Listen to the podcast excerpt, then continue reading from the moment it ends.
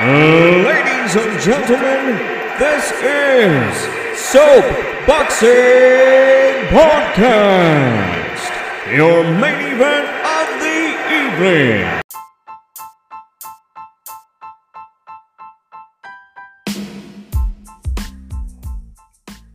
Hey guys, this is Coach Derek. I want to give a shout out to our new sponsor, Pueblo Boxing.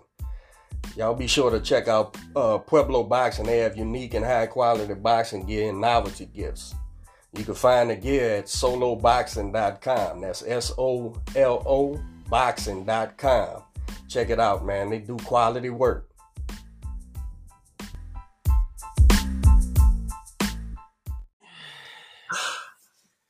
All right. Here we go. I believe we live now. Yes, we are. It looks like it. What's going on, Facebook, YouTube? I got a buddy of mine out of California. What city? California? San Pedro in Los Angeles County. San Pedro. We got George Francis, the Fighters Rep promoter, attorney at law. The whole 9 yards. What's going on, brother?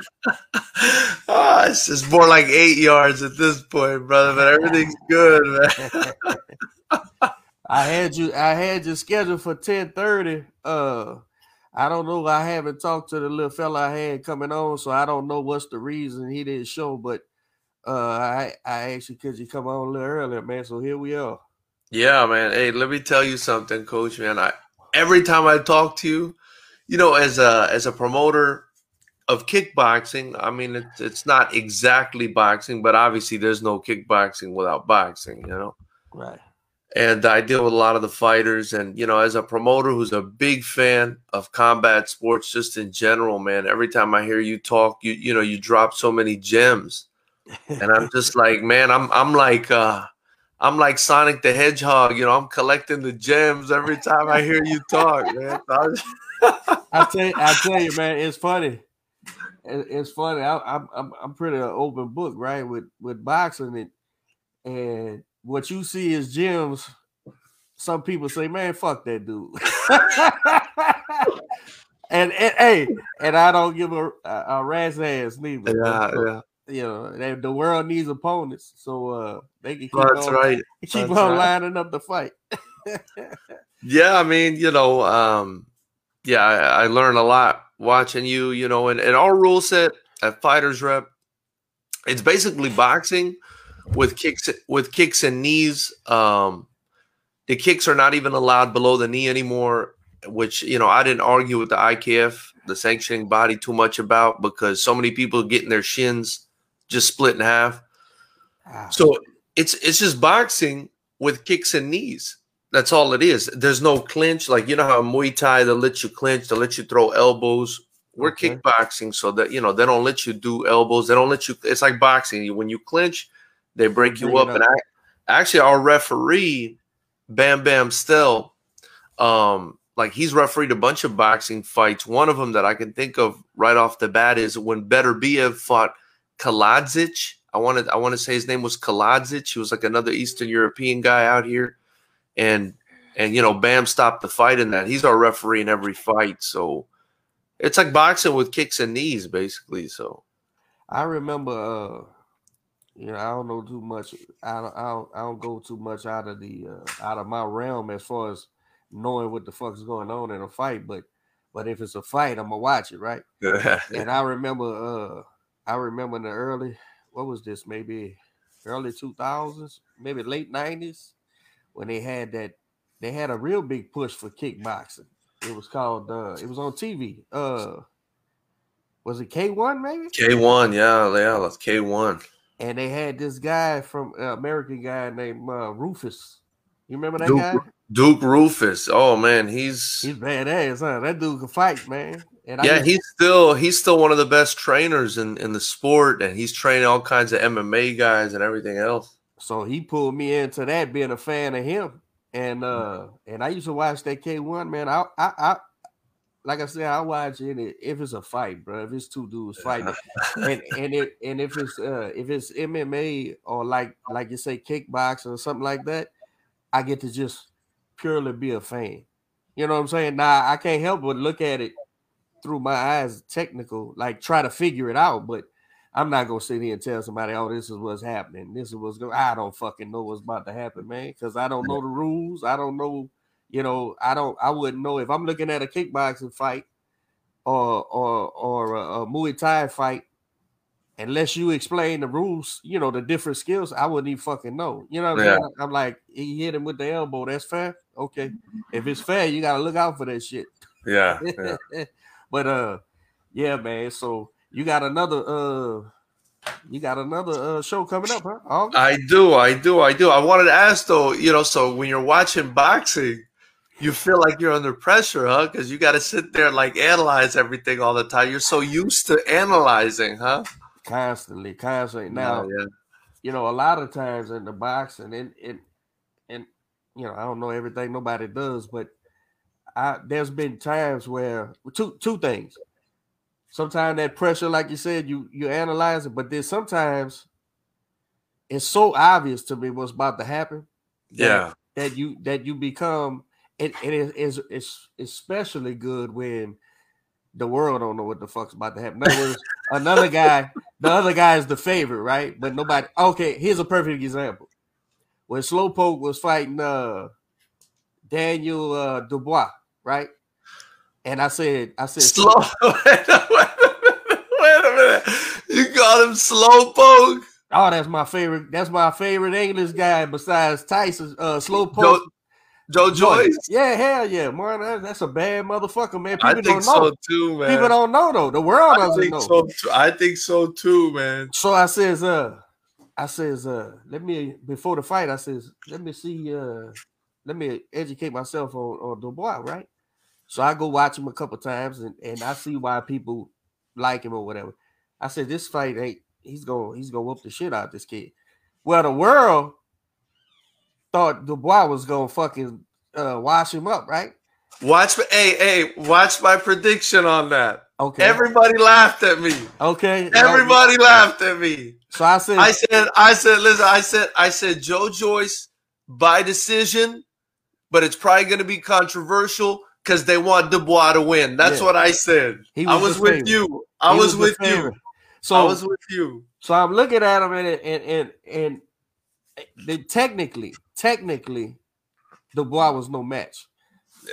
Now, Dubois is strong and faster, more athletic, all that shit. But technical boxing nullifies that shit, right? Now, Joe had to be able to take them shots because he's gonna get hit. So, but it's and he's never showed no signs of not being able to take a punch neither. So. I say, man, this ain't. I say, nah, Joyce is going. And the fact that Warren, right, the promoter, Frank Warren, yeah, Frank Warren, yeah. They both his guys, but he was very much leaning to Dubois, and it was obvious. It was obvious through the buildup and everything. But old Slowpoke was just sitting there smiling like he does. He don't talk a lot of shit or nothing. He was like, okay, we gonna see now. That Sam kid, I never met him, don't know him, but the Sam guy, the manager for Joyce. The one that talks a lot. Yeah, boy, he was talking up a storm, tell it. But in this case, he was telling the truth. He was steady telling Frank Randall, you're gonna get your ass whooped, man. You don't have the you don't have the experience, Joe guy. I think Joe's a medalist too, right? Yeah. I think so. Yeah. He said Joe's gonna come in here and he's gonna dominate you. Well, what happened, and I seen the kid Wilton before. You know, for some reason the English seem to have the weakest fucking eye sockets on planet Earth. But here's the thing. Nah, I'm just picking. I mean, if the man's eye socket was broke, you know. Yeah. That's a rough one, but. Every time an English guy quits, his eye socket is broken. Right. But here's the thing. So I'm looking about 2 rounds before. I says, that dude's about to quit. And we were sitting there where we was. We was fighting somewhere. We had a fight because I was back in the back room. Was it you and Quentin? Was it Q's fight? Either Quentin or Robert. And I was sitting there going, and we was going on a little while after, you know, and I said, nah, this boy's about to quit. The locker room, of course, was pro Dubois too. You know, they were saying Dubois was this monster. I said, hey, he's about to quit. And sure enough, he quit. Coach, how the fuck you do? Because I know the signs, man. I see the boys. He's puzzled. Shit ain't going right.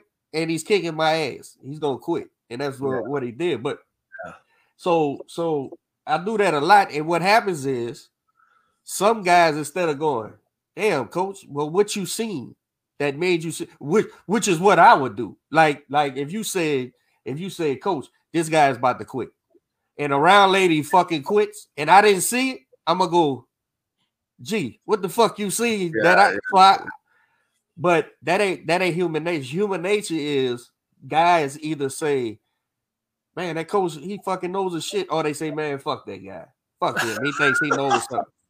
So I love all of them. I get off on all of them, man. But man, I want to know, man. Yeah, I want to know, man. This is my thing. If you're in the business of fighting, trainer, promoter, manager, whatever. What don't you want to fucking know? That is it serves you a better purpose, right? But yeah, man. So but back to that, if it's a fight, bro, I'm watching it, man. If it's an MMA fight, like I'm probably gonna look at what you call them tonight. Even though you know, that tough guy shit don't get me, man. When you done quit several times and you done lost several times, you sitting there talking about I'm gonna kill him and all that, man. You ain't killed nobody in about 4 or 5 fights, man. What the fuck you talking about? You mean win. You mean Connor? Yeah, man. Just try to win, bro. If you gonna win, that's something different. I wanted to ask you about that because you know Poirier is a young man from Louisiana, man. He's a Louisianimal, man. How do you feel about Poirier, man? I just found that out yesterday. I didn't know. He's a nasty dude. That's a nasty dude, man. I watched their first fight, and here's my thing. I was watching, and basically how I would explain what I seen was Poirier was able to withstand Conor's punches till Conor ran out of gas, and then he just hooked him, beat him up. All right, beat him up when he was out of gas.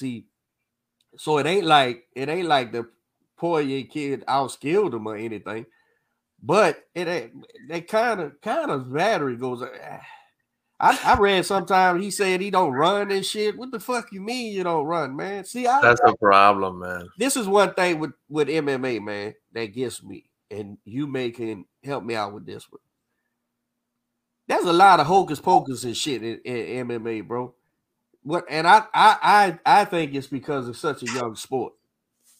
I remember when that shit started, like 93 or 4 or some shit like that. Yeah. And I remember because my partner who fought light heavyweight, he had about 30, 40 fights. I remember him coming to the house with a VCR tape. Watch this shit, bro. I was like, what's this, man? They no weight class. Anything goes, you just can't hit them in the nuts. Yeah. And I was like, well, I thought I had something special. I popped it in, and it was amusing and shit. I was like, but fuck, this is like this is like a free fall or whatever, right? Well, that was the beginning, and then throughout time. But man, it's a lot of people. Like when I sit here and go, and I say this personally, you know, I don't care about publicly either, but when I hear people say like Bruce Lee and shit like that's the, I'm like, dude, this is y'all fighting, bro. Motherfuckers really can get knocked the fuck out, man. And you believe all that type of shit, man? You know what I'm saying? It's like I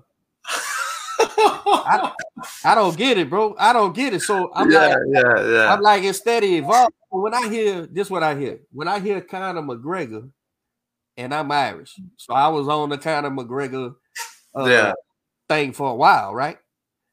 And I think it's a testament to his popularity, how he can still sell a fight, and I've been ass whipped 6 ways from Sunday, knocked out, tapped out, every fucking thing.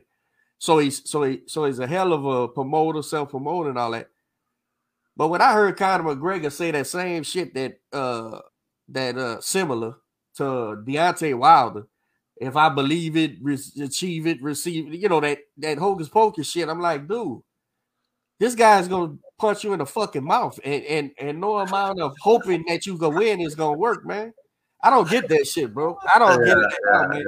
Yeah. And so I'm, but I'll probably watch it because I want to see do he fucking get knocked out again, or do we do something about it? But this time, I'm rooting for the other guy. I ain't never really rooted against him, but now I'm rooting against his fucking ass. Like, I picked, with my novice understanding, I picked Khabib to beat him because I don't know shit from Sugar, but every kind of fight, Khabib was on the undercard, bro. And yeah. And Khabib was grabbing these motherfuckers and throwing them down, and that was it. Yeah. And so once I seen Conor like run out of gas a couple of times, I said, well, that white boy Muslim go grab him, throw him on the ground, and tie his ass up, and he's fucked. Yeah. And that's basically what happened. And so I still was rooting for Conor, but then I didn't think he would win. Yeah. But now I'm like, man, I don't even believe that shit you selling now, man. You get up there talking all that crazy shit, man. I don't believe that shit at all, bro. I just hope the other kid, because from what I can see, the other kid wasn't very. You would have a better opinion than me. I thought he won because he was tougher, and he was still trying when kind of ran out of gas or whatever. So it wasn't like I think he's hellified skilled, but guess what? Guess what? When a man outwills you and you done hit him with your best shit, when you hit him with your best shit again and he don't go nowhere, that's tough. Yeah, man. You start saying, fuck, what do I do now? What do I do now? Yeah. So I don't know what the fuck's going to happen. Don't care, but I'm rooting for the Louisiana boy, man. Yeah. I think it's going to be a good fight. You know, I think, the first fight, Conor knocked him out. He knocked him out. I didn't even know that. Yeah, this is going to be their rubber match. So the first fight, Conor knocked him out. But, you know, it was one of those equilibrium shots, like at the temple or top of the head. Yeah, something like that. The first round, kid fell right on his face. Shit. Back when he was young, though, you know, didn't know how to really, didn't have the mental game tight like he has it now. You know, now Poirier fought Khabib, Poirier fought everybody. You know, he's Poirier. He's he's figured himself out. I think the second fight, besides what you said, which I agree with, that Conor just gasses, is the leg kicks, man. Those leg kicks are brutal, man. Oh, yeah. I remember that. He kept on kicking it right there. He didn't adjust. He didn't do shit about it. He just kept getting kicked. And, Coach, there's not much – I mean, what you can do about it is they call it checking the leg kick, which is like, you know, you kind of raise your leg and turn it at an angle so your shin – becomes a shield, which is not fun. Yeah, or you like turn your leg so your shin's a shield. But listen, if a dude's been working Muay Thai and kickboxing his whole life, you know, that shin calcifies. It turns into a damn crowbar. You know what I mean? Right. And you go shin to shin with the wrong guy, snap. And it's your life. It's your life. I done seen the highlights of them snaps. Yeah, snap like that. Man, that sucks, man. Yeah, so I think you know, Poirier, he's got some decent. I thought of you. I was watching the lead up. I'm going to tell you why. So first off, he's from Louisiana, you know, and they say he's got good boxing, and he's got good boxing for an MMA guy, I guess, but he doesn't have good boxing for a boxing in general. Yeah, right. I've never seen that. I was told McGregor was some great boxer. He's not. Not even almost. But I digress. Yeah. Go ahead. Yeah, so I was thinking to myself, like, so I was in South Florida before I came out here to California. You know, I'm a Florida boy. Right. And I was in Deerfield Beach, which is right next to American Top Team and all these gyms or whatever. And Stacey McKinley, you know, Tyson's old coach. He still coaches. Yeah. Yeah, a bunch of these guys. I don't know him. I know who you're talking about. Yeah. So I would go to the gym just to hang out, do interviews, do a little exercise or whatever. And I saw Dyah Davis, which is Howard Davis. Remember Howard Davis? Yeah, Howard. I don't know who's up. Yeah. Well, it's his son. It's his son. Okay. And I guess, you know, he took after his father a little bit and did some boxing and whatnot and has his professional fights. He was an okay fighter. And he's kind of the guy who's training Poirier. You know what I mean? Uh-huh. And, you know, Poirier, Louisiana guy, you know, I think from Lafayette or something. And then he goes out to, you know, where I was at, Deerfield Beach, to go train boxing and MMA at American Top Team stuff. But I always thought, like, I always felt like, man, I got to message this guy and tell him, just go home, bro. Just go see Coach Collinsworth, man. Go see him, man. Like, supplement your training. Yeah, man. With somebody who really knows his shit, you know what I mean? But I'm sure Dyah Davis knows his stuff too, but you know. Yeah. Different. I had one foray into the mixed martial arts world. There's a guy named Daniel Duran, okay? And he was involved in the kung fu you know, that stuff's almost like a religion, more so than just the fighting part, right? And so I forget how I first met him, but great fucking guy. So we started talking, and he has a nonprofit. They feed the homeless and shit. Great guy, bro. This guy is ridiculous, bro. This guy is like a fucking monk. So he says, Coach, he says, I'm going to do some amateur MMA fights. And I said, really? Now, I don't know if people know, you know, kung fu, which is the Bruce Lee shit, right? That's his shit. Yeah. So I was like, well, what you gonna do? He said, I'm gonna get a wrestling coach to come over here to the school, because they had whatever the kung fu word is for school, you know, the gym. Yeah. He said, but I would love it if you had helped me box, punch. And I'm like, oh, really? Nah, I said, there's no way in hell I won't help you. You my guy. Yeah. So he said, great. So he starts training, bro. And he's doing the wrestling and shit, and he's kicking. And I'm talking about he's training. He's really going to fight. So he starts coming to the gym. This is maybe 10 years ago. And he'll probably see this thing and comment. And so I start training him, and I start telling him about distance and range for boxing. And I told him how I would fight a kicking guy. I would just adjust my distance and range for the length of his kicking rather than his punching, right? Because you got the punching part. Once you understand distance and range for boxing, you just adjust for the feet. That was my thinking. So we trained, bro. And he went down and fought for another thing, the profession. You probably know this. I didn't know.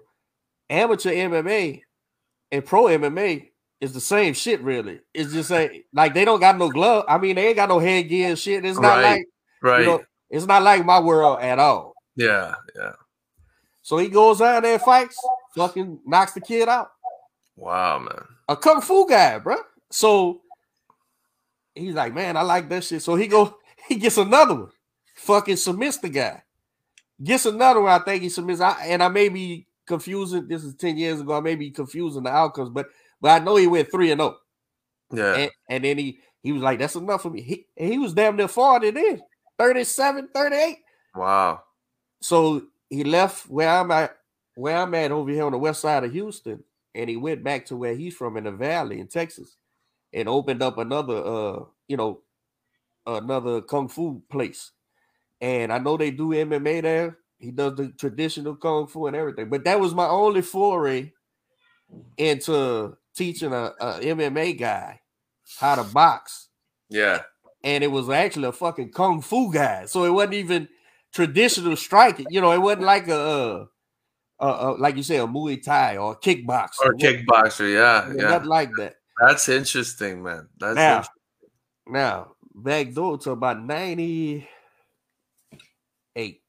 99, my cousin rest in peace, Chucky. When he died in 01. He was 10-0 with 8 knockouts, right? And we did a fight. He fought the kickboxer champ, United States kickboxer champ at that time, at a place called Mustang Sally's in Metairie, New Orleans, out on the east side, east bank of New Orleans. And he said, "Cuz, I'm gonna fight this kickboxer dude." I said, "Say, bro." And by this time, I done met some real MMA guys, right? Back when Frank Shamrock and them was winning. Right. I said, "Hey, man, we don't know nothing about this shit, man." I said, "He's gonna be able to kick." He said, "Yeah, I don't give a fuck. Fuck him. He can kick." But it was just kickboxing, right? It wasn't no MMA or nothing. They had boxing gloves on. I said, "Well, all right, fuck it." So we went. He knocked the dude out in a round, bro. And that dude, because of the distance and range, what he did was, and this is where I got my thought process from. He treated his feet as jabs and stayed way out, or just smothered him. And once he smothered the kickboxing guy and he couldn't get his feet involved, now it's an inside boxing game. Right. And that's not where you want to be with boxers at all, bro. Especially with my family. It is inside, bro. Especially with my family. Hey, I never forget, bro. I took Quentin to spar. Couple guys, a good friend of mine, he's 4-0 now, right? Southpaw. So we went down there to a buddy of mine from Kazakhstan. He's a trainer here locally. Love him to death. His name is Tim. Kazakhstan. Tim from Kazakhstan. Yeah. Well, I think his name is Timur. Timur. Yeah. So I'm sorry, that's just funny to me. Oh, that's my guy too. He's great. He's good as gold. He'll come over there like when we was getting ready for Lomachenko's guys. Yeah. He was like, "Man, coach, can I come over there and tell you what I see with these guys?" I'm like, "Yeah, fucking right. Come on." But so we went over there and Quentin ended up banging out with about 3 of his guys, right? And it was great. And Tim, much like me, I believe in that small ring. I built Quentin in a 12x12 ring, bro. So he had a little ring like that, and so they was banging out. So at the end of the spar, they all slid over little by little. The fighters, you know. "Man, coach, everybody say your fighters can't fight on the inside." He said, "Man, everybody's wrong." I said, "Yeah." I said, "I can fight any fucking way you want. And the fact that my kid's long and skinny makes y'all think that, but that ain't how boxing works." You know what I'm saying? So the inside game, the outside, it's all my world, bro. It's just it depends on the fighter and what his strength is, you know, rather than a certain set of I like to say it's a certain set of principles we go by and then adjust accordingly to the fighter, to his strengths and weaknesses. I really think the inside, man, that's a totally different world, man. Completely, bro. It's totally different. But, bro, it's a safe way to fight inside. Same way it's a safe way to fight outside. It's a different world, bro. And I have yet to see. Even sometimes I see fighters and they say, "Oh man, he's great on the inside," and I'm like, no. He's a tough guy, and he's a little bit more vicious on the inside, so your guy is wilted. That's what's happening. It ain't that he's such a great inside fighter. He's just a fucking tough, rugged guy, and your guy don't want to stand there with him. Yeah. But if you know how to stand there with him, if you do know how to lock them arms in, if you do know how to get his weight off his hips where he don't have nothing, so if something does get in, it doesn't matter. It's just an arm punch. Now you got a different world in front of you, and I don't see a lot of people that understand that. Even in the professional race at the top level, you know, you see people and you go, "Nah, he's winning because he's a great athlete."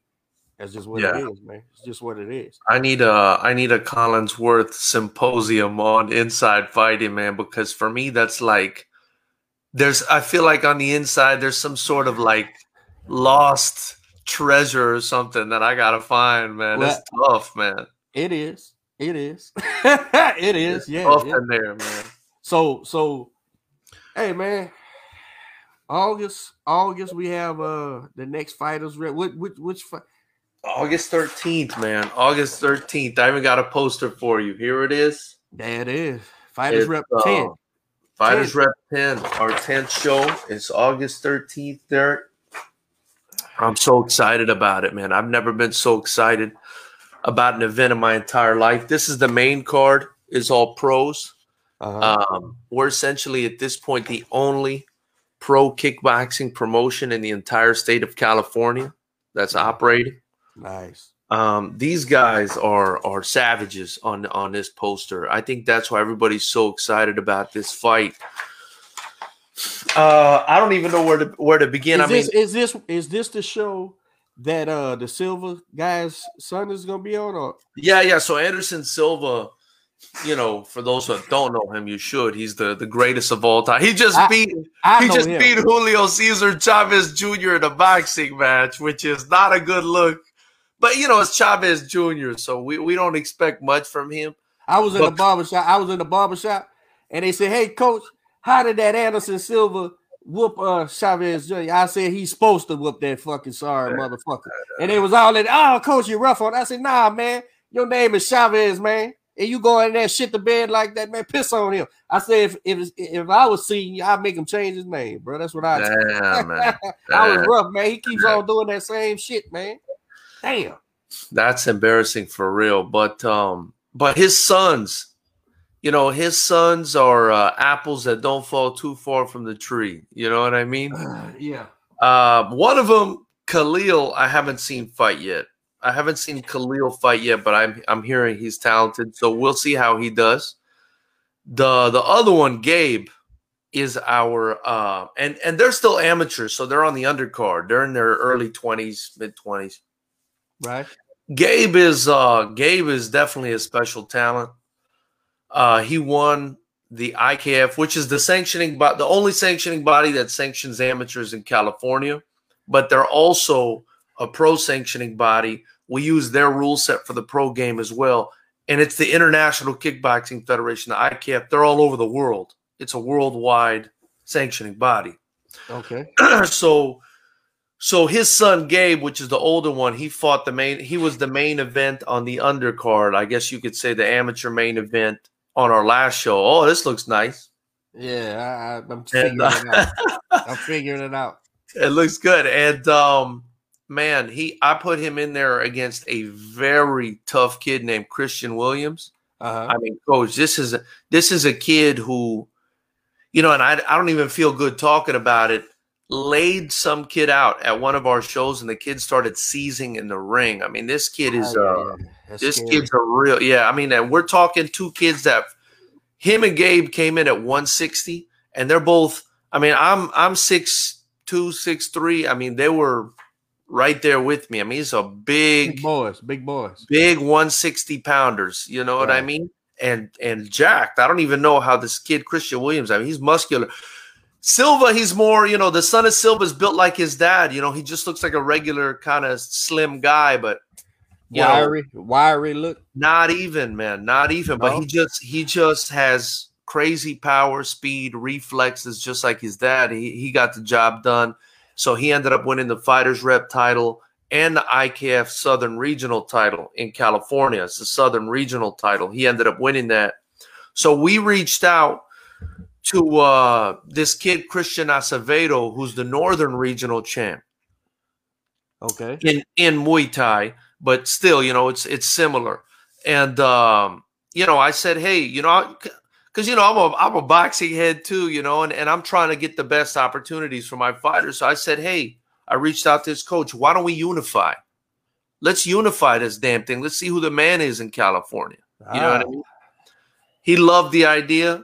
The IKF loved the idea so much that they said, to heck with the state title. This is no longer for a state title. This is for the whole West Coast. Uh-oh. So now he's fighting for the West Coast title. And, of course, the IKF has now jumped on board with us. So all their titles are hybrid Fighters Rep.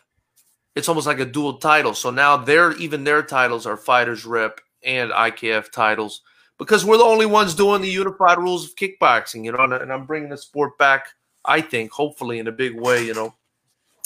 And then on the main card, you know, these two guys, let me get in the picture here.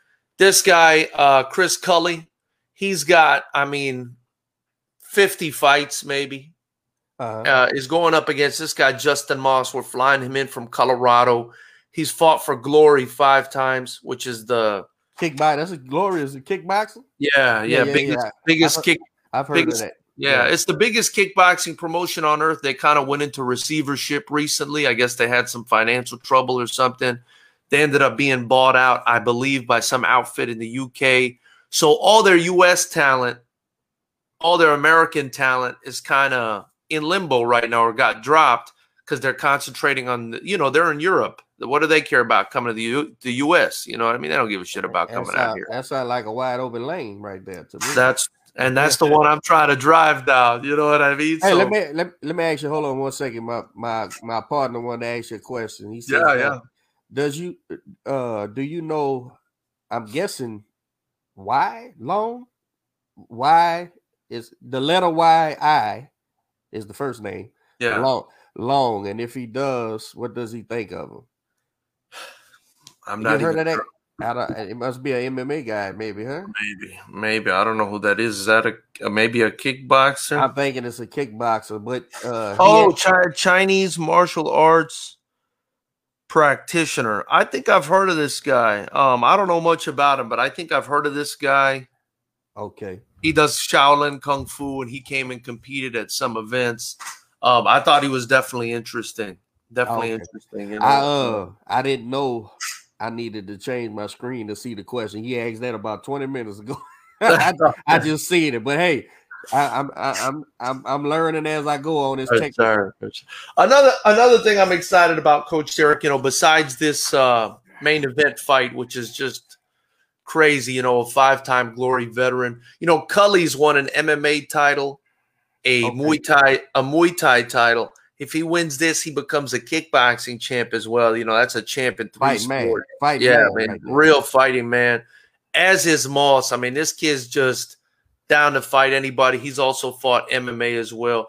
This guy here, Tyron Ware, I'm very excited about his fight against Artavan Moini. Ware is a UFC veteran, The Flash, and I feel like his his forte is definitely the striking. He's got some good hands. He's even had a boxing fight. So I think he's really, exciting to watch. And, these other 2 fights are incredible. I really love this first one, especially Mikey Two-Raw Shaw right here. Mikey Two-Raw Shaw versus John the Caveman Garcia. I mean, these kids. That's a great nickname, man.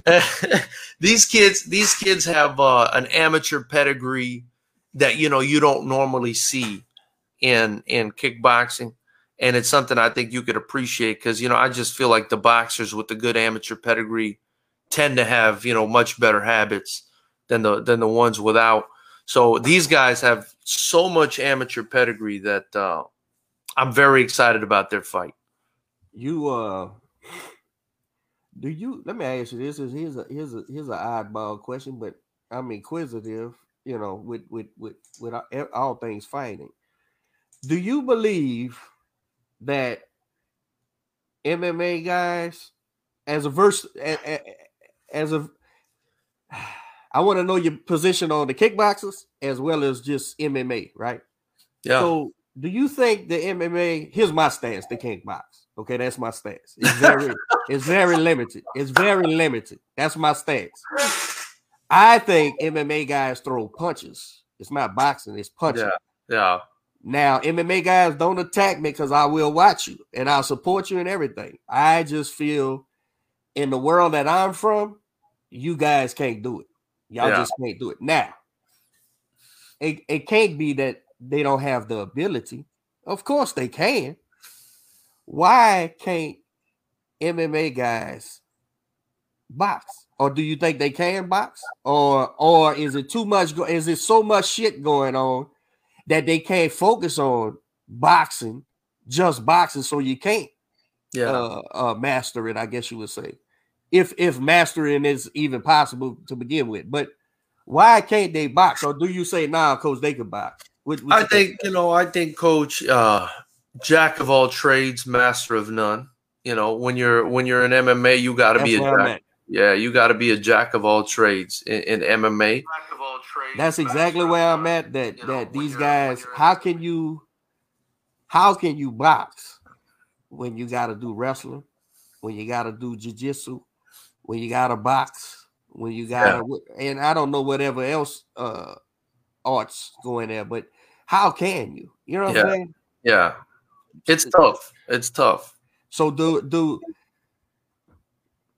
Are they going to the right boxing? Are they going to boxing trainers? Are they going to MMA trainers that say they boxing trainers? Okay. I'm glad you brought this up. You know, this is a really good topic that I think. Oh, I'm interested, bro.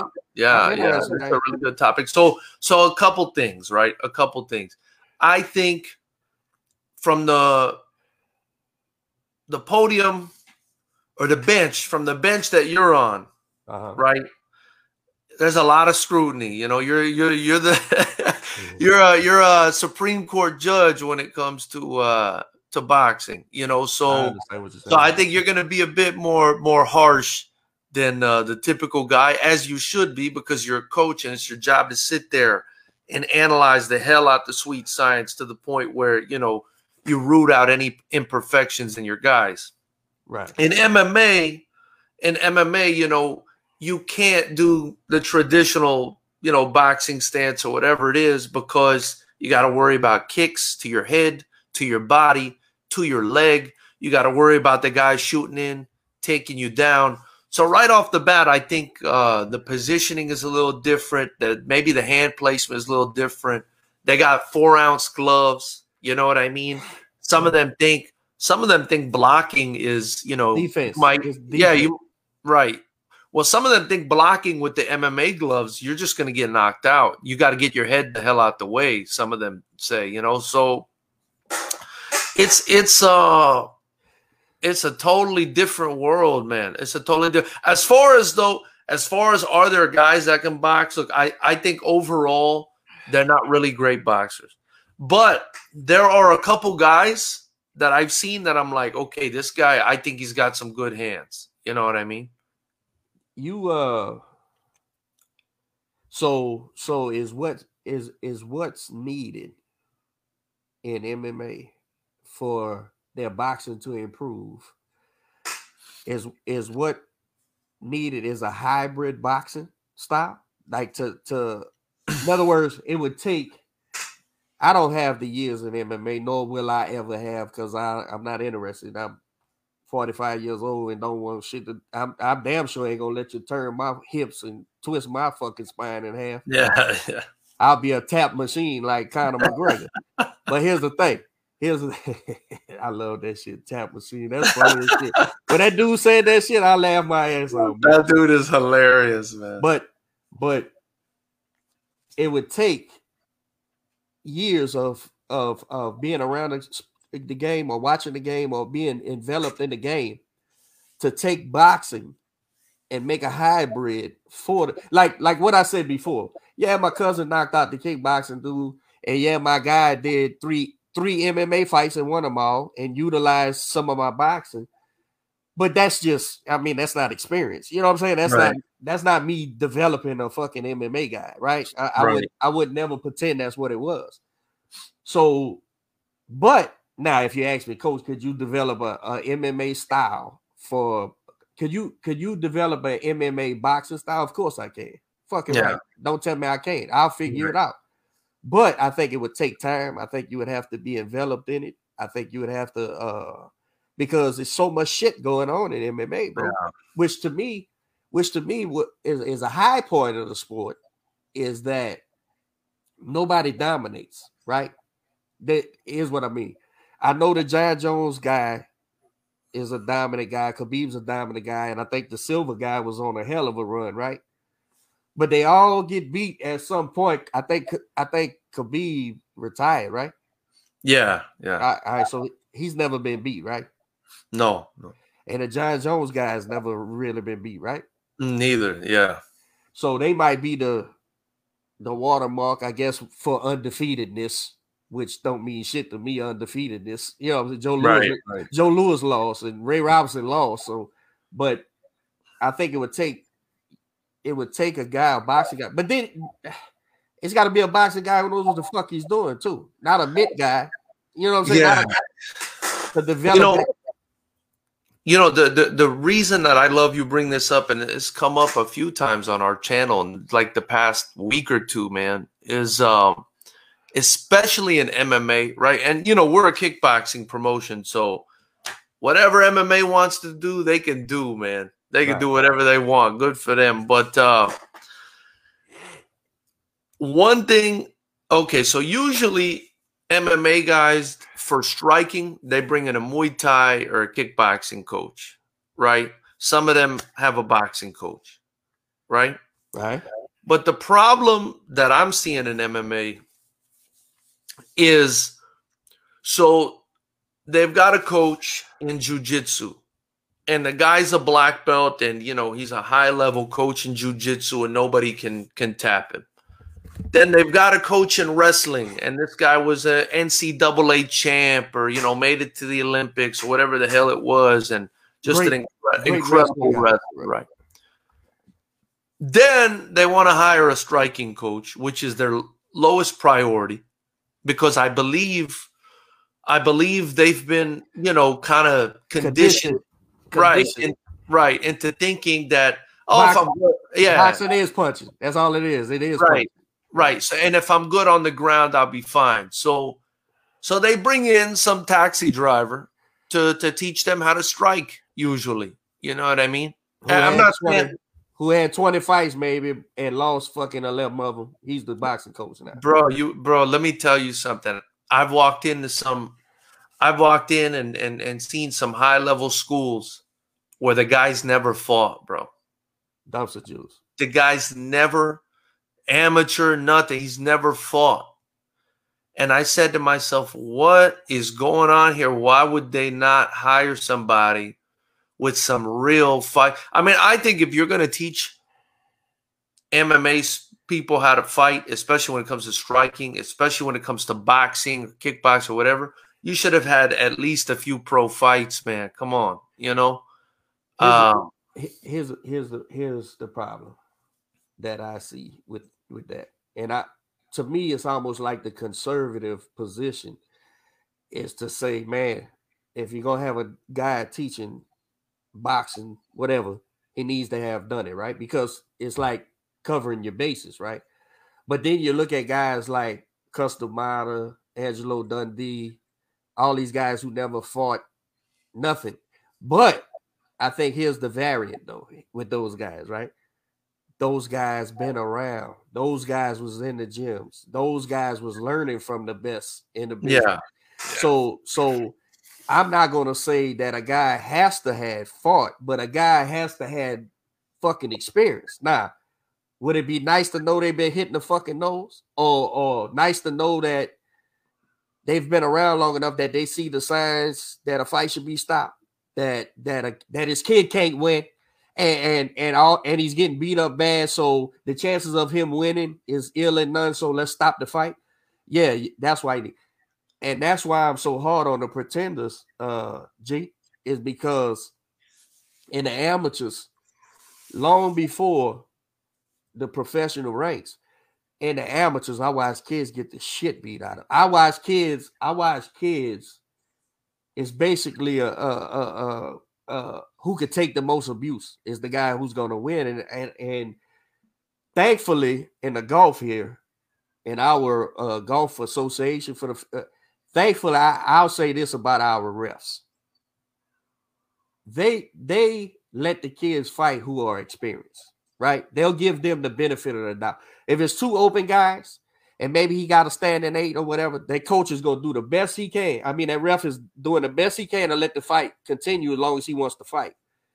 But they don't do that with the green kids. The kids with zero fights, novice, all-comers and shit. Smart, yeah. Two standing eights.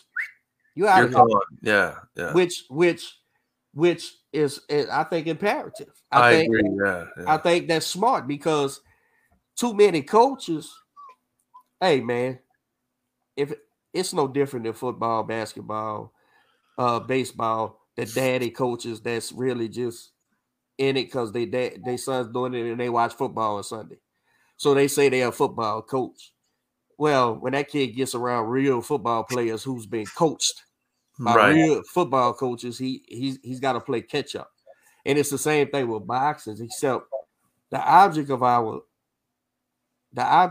sport, like kickboxing,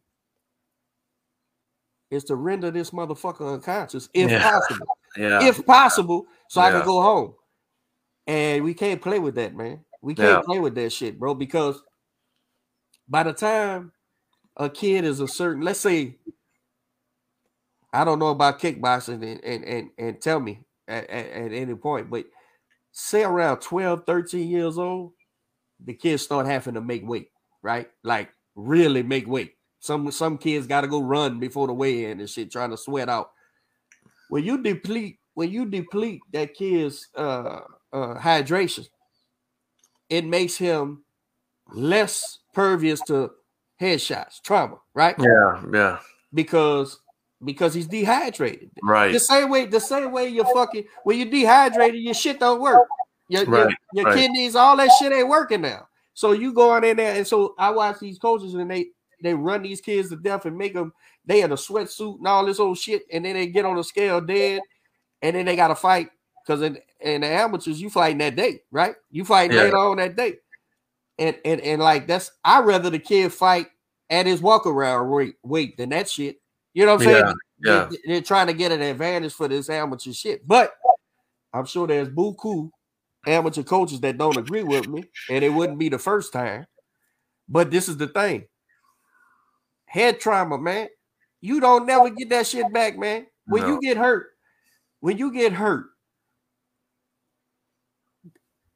if you got this much of career in you, right? When a kid gets knocked out or concussed, he got this much left, right? Yeah.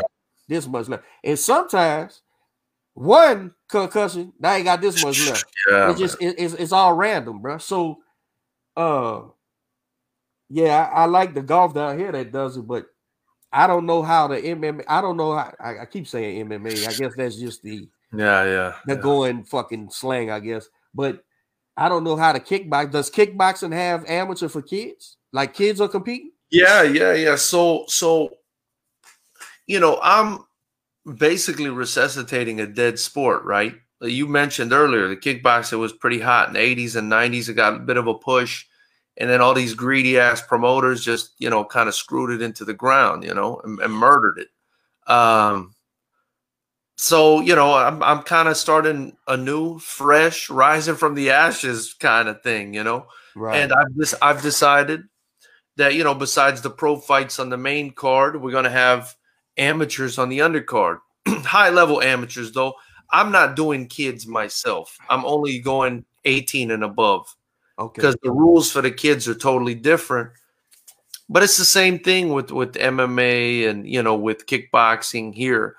Yeah, I mean, these guys are, you know, starving themselves to death and not, you know, they're dehydrating themselves. So what they've done in California, which is a bit different, and, you know, I'm not too against it, is if you're going to come in, because they're going to weigh you again the day of the fight, and if you come in over 10% heavier than what you weighed in, they're liable to just suspend you and cancel your fight. Oh, yeah. So if you're a 140 pounder, you know, normally, and you know, you cut down to, you know, what is it, 126 or whatever, that's 14 pounds. You know, you better not be over 140 when you come through on fight day. You know what I mean? And I like it because I don't need that shit. Like, I don't want that shit on my show. You know, I don't want people dying on my show. You know what I mean? And I've noticed even in our sport that the top sanctioning bodies had started really after Gotti hurt that kid in Vegas. Remember that? He turned that kid into like a vegetable or something. Huh? Yeah. Something. Came in 30 pounds bigger the next day or whatever. But I know some sanctioning bodies, I've seen it since then, really, depending on the fights, I guess, and depending on the opponents. People who got sense enough to add it, you know, they have the, you know, you can't come in 20, no bigger than 15, 20 pounds, you know? Yeah. Because some of the, I mean, I've seen guys, man, I've seen Brandon Riddles get on a scale, bro. And it looked like they had to help him. Like, I mean, he was dead, bro. He was a dead man walking, man. How do you fight like that, man? I don't understand, man. You got to go. If he wasn't going to get on some IVs or something after, and I know that's illegal for some places. It might be legal for everywhere now, but yeah. But I mean, skin paper thin, you know, hollow eye. To me, that's not worth it, man. It's not worth it. To me, that's a big, and then. That's a big no-no. If you're not there, that life ain't in your eyes, and now you gonna go get hit in the head tomorrow. Man, that's just scares the shit out of me. And then another cool thing, and you know, I do the amateurs followed by the pros because I need to build the amateurs. I need to do it. You know, I need to do it. 100%. So because otherwise, I'm gonna have nobody to fight in the future. But luckily, it's not been a problem because so many people, thank God, are signing up to fight. But what I like about the IKF on the amateur front is they go by 2s and 7s. You know how typically weight class goes like 150, 155, 160, 170. No, like the IKF goes by like 2s and 7s at the beginning, like, you know, 122, 127, you know. So guys, some of y'all, I want to fight at 145, you know. So I said, oh, you mean 147 is what you want to fight. Right. I push him up. I said, no. 147 is good for you. That's the weight class. You know, I tell them we can do 145, but I can't give you a title at 145 because that's not a weight class. A real division, right? You want to be that's not a weight class. So, but yeah, I enjoy watching that kickboxing, man. So I would love to see it jump back because it was fun fights, man. Now, wait a minute. Now, this is what I was leading to. Kickboxing, how's their boxing? Because what I remember from watching the Rufus guy and all, he could fight. He was a real boxer. He just kicked as well. So do the kickboxers go get boxing coaches, or is it just a kickboxing coach because it's his own thing? How does that work? You know, I think they probably – look, it depends on the guy, you know, and some of these kickboxers, I mean, they've got pretty good hands, you know. They've got decent hands, some of these kickboxers, because, you know, they deal with it in kickboxing all day long. They're dealing with boxing as well. So I think the boxing in kickboxing is definitely better than the boxing in MMA. It has to be, you know, right. Because if you're just kicking – then, like you said, once you get in on the inside, I mean, you can still throw a knee, but you're just gonna get mangled on the inside with a guy that kind of knows what they're doing. So, you know, I think the combinations where I see the difference is like the combinations and stuff. You know, I feel like boxers throw more combinations and longer combinations, whereas like a kickboxer maybe hit you with a 1 and 2 and then kick you to the leg, you know, something like that. You know, so, but some of them, you know, listen, some of them favor the punching over the kicking. Like I'll give you an example.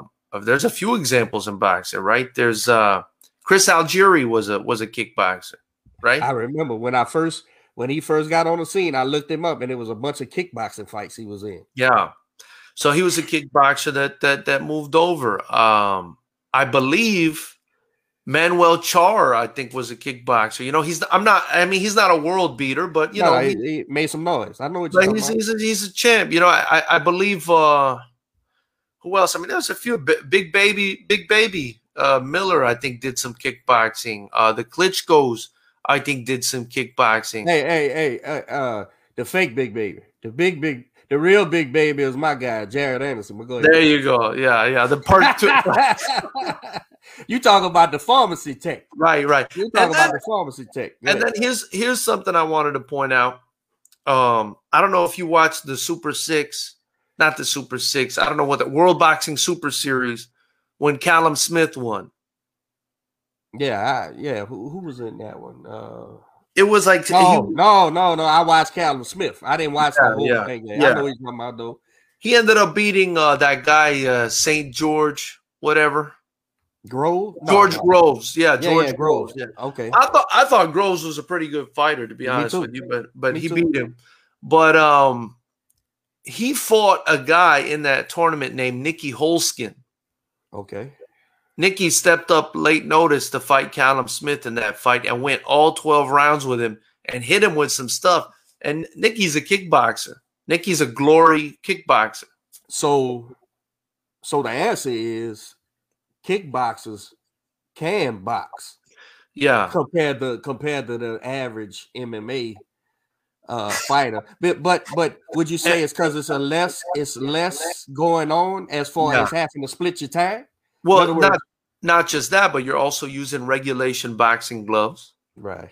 You know what I mean? And you're standing there. Same traps, same skill set. Right. Yeah. The only thing, like one difference I'll say, and I'm no trainer, but one difference, that we're told about, when I do kind of do some practice is, in boxing, you might disagree, I don't know, but, in boxing, I feel like you can move a little bit more. You know what I mean? I can move this way. I can really dip to my left and right. You don't dip like that in kickboxing and Muay Thai. Because if I go to dip like this and a big ass shin comes up, I'm going to sleep. I'm going to sleep. It's over. Yeah. Man, look, I love that you pushing this kickboxing, man. This is number 10 right here. I know for a while you was contemplating. We talked about getting the hell out of there and going somewhere else and start, keep your promotion going, but it was less to do with the sport and more to do with other shit. But I would love, man, I'm gonna support you anyway. Thank you, man. I appreciate you, Coach. But I would love to learn more about kickboxing. And the only way I'm gonna do that is watching it, right, and picking up certain things and understanding. With Clarissa's foray into MMA, now I got to follow MMA, succeed, and try to handicap the shit. But the kickboxing, I think, is more suitable for me to learn because it's more how would I say that? It's boxing based too as well. So I think I would understand. Okay, basically we're gonna utilize other limbs. So there's other attacks we can do, but also defensively, we got to be responsible for that as well. So I think I'd be more apt to learn, right, the kickboxing, martial art rather than when they mix it all together. You know what I'm saying? It's a lot of shit going on. I think so. But I do think boxing is something that's really missing from MMA bad. Man. It's. I can have an opinion on that because I do watch it, and I am a fucking trainer, and those guys don't box, bro. They not boxing, man. They throwing punches, bro. That's the difference, and that's why they have hella high knockouts too. Because it's fuck when they get hit, bro, with everything. Everything hits them. You know what I'm saying? They eat that son, bitch. Yeah. And I mean, they call that old overhand right, that Hail Mary. They chunk that. That's like their only punch. They chunk that motherfucker, boy. It's just crazy, man. But it makes for entertainment. It's like, to me, it's like when those guys start fist fighting before they go to the ground, it's almost like a brawl. A bar brawl, like, you know what I'm saying? Like, if I'm gonna just hit this son of a bitch and it's over with. And they punch like that too. I mean, they no defense, no head right there. They swing at it. That shit is insane to me, bro. It's entertaining, but I also think that's why it appeals. All right, let me say this. This may be controversial, but that's my thing. That's my thing. I believe, right? The UFC has peaked. And what I mean by that is the numbers they get, they high-end numbers with their high-end stars, that's it. That's their peak right there. So what's their pay-per-view buys? What's a big pay-per-view buy for them? Oh, shit. What's tonight's? What's it going to cost tonight? I don't even know. I gotta check. McGregor. I don't know. McGregor versus Poirier. Let's see what it costs.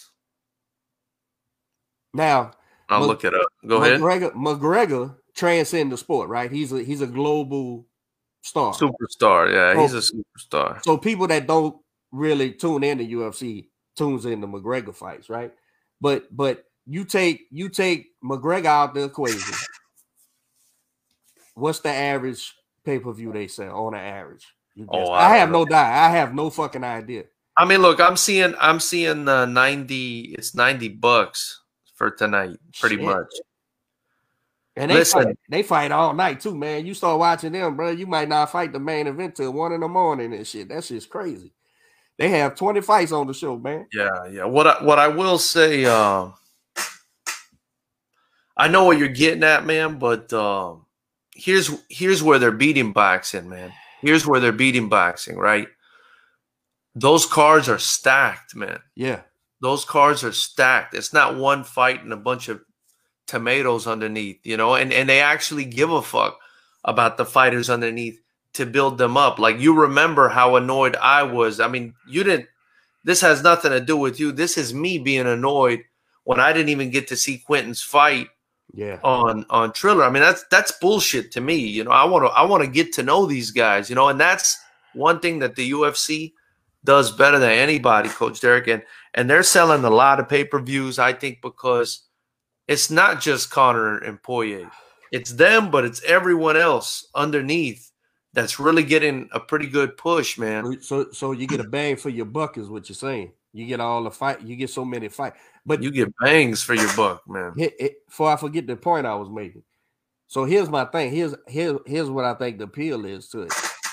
I think the average sports fan, right, watches the UFC match. Let's say no stars are involved, just, you know, solid pros. Yeah. I think the average Joe Schmo goes, whether he can or can't, doesn't matter. I'm telling you what they think. Oh, I could do that shit. You know what I'm saying? I could grab that motherfucker and grab him. Or, you know, I can land a big old Hail Mary. And I think that's the appeal to it.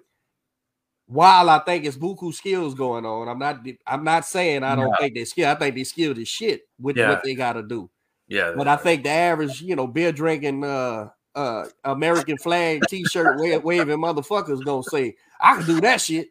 Yeah. And I think that's the appeal. Whereas you know, a drunk may say he could have got in there with fucking Manny Pacquiao, but that's because he's drunk. But an average motherfucker was, I ain't going nowhere near that motherfucker. You know what I'm saying? So I think that's what it is when I say peaked. I don't mean it's done by no means. That ain't what I'm saying. I'm saying, like, UFC is what it is. Like, to me, Fighters Rep Promotions, right? You are nowhere near where you going to end up, bro. Nowhere. You, yeah. Nowhere. I don't think I am either. Thank you, man. Long as you do the work. Yeah. Right. Long as you keep it going, long as you do the work, keep and put good product out, and actually, like you were saying earlier about your matches and shit, right? Long as you keep a certain level of what's the word I'm looking for? You know, you have a basis that you're trying to put out, and you keep on, and so you keep pushing. Where I think UFC, you know, depending on the star, they may sell 1 million pay-per-views on a star, on a kind of McGregor, right? But I think this is what you get. Their format is you're going to get 20 fights on a show, and you got the guys, that average fan goes, I could do that shit, man. I like this guy, whatever. Now, here's the pros to that. MMA fans are loyal, right? So what I'm saying is, it don't matter if that guy gets drugged or one punch knocked out. They going to tune in the next week. The next fight he's going to do. They going to show up and go, that's my guy, man. What you mean? But MMA conditioned their fans to be loyal. MMA conditioned their fans to understand the reality of a man's world, right? The reality of a man's world, of a gentleman's world, where if I go into a fight with somebody, I could lose, and that's okay. And you don't ditch me because I lost, you know, because that's not what a normal person does. And they don't manufacture records, which, you know, that's my problem with boxing, Coach Derek. I got a big problem with boxing. I got a big problem. I love boxing so much. I know so much. But they take a kid that shows some talent. They fly him to the Dominican Republic. He beats the shit out of 10 or 15 kids that have no shot. Right.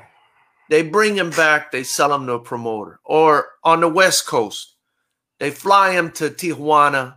He beats the living shit out of some kids that, you know, trying to live their dream, 15, 20 kids. Or they go out to New Zealand, wherever they do it. They bring them.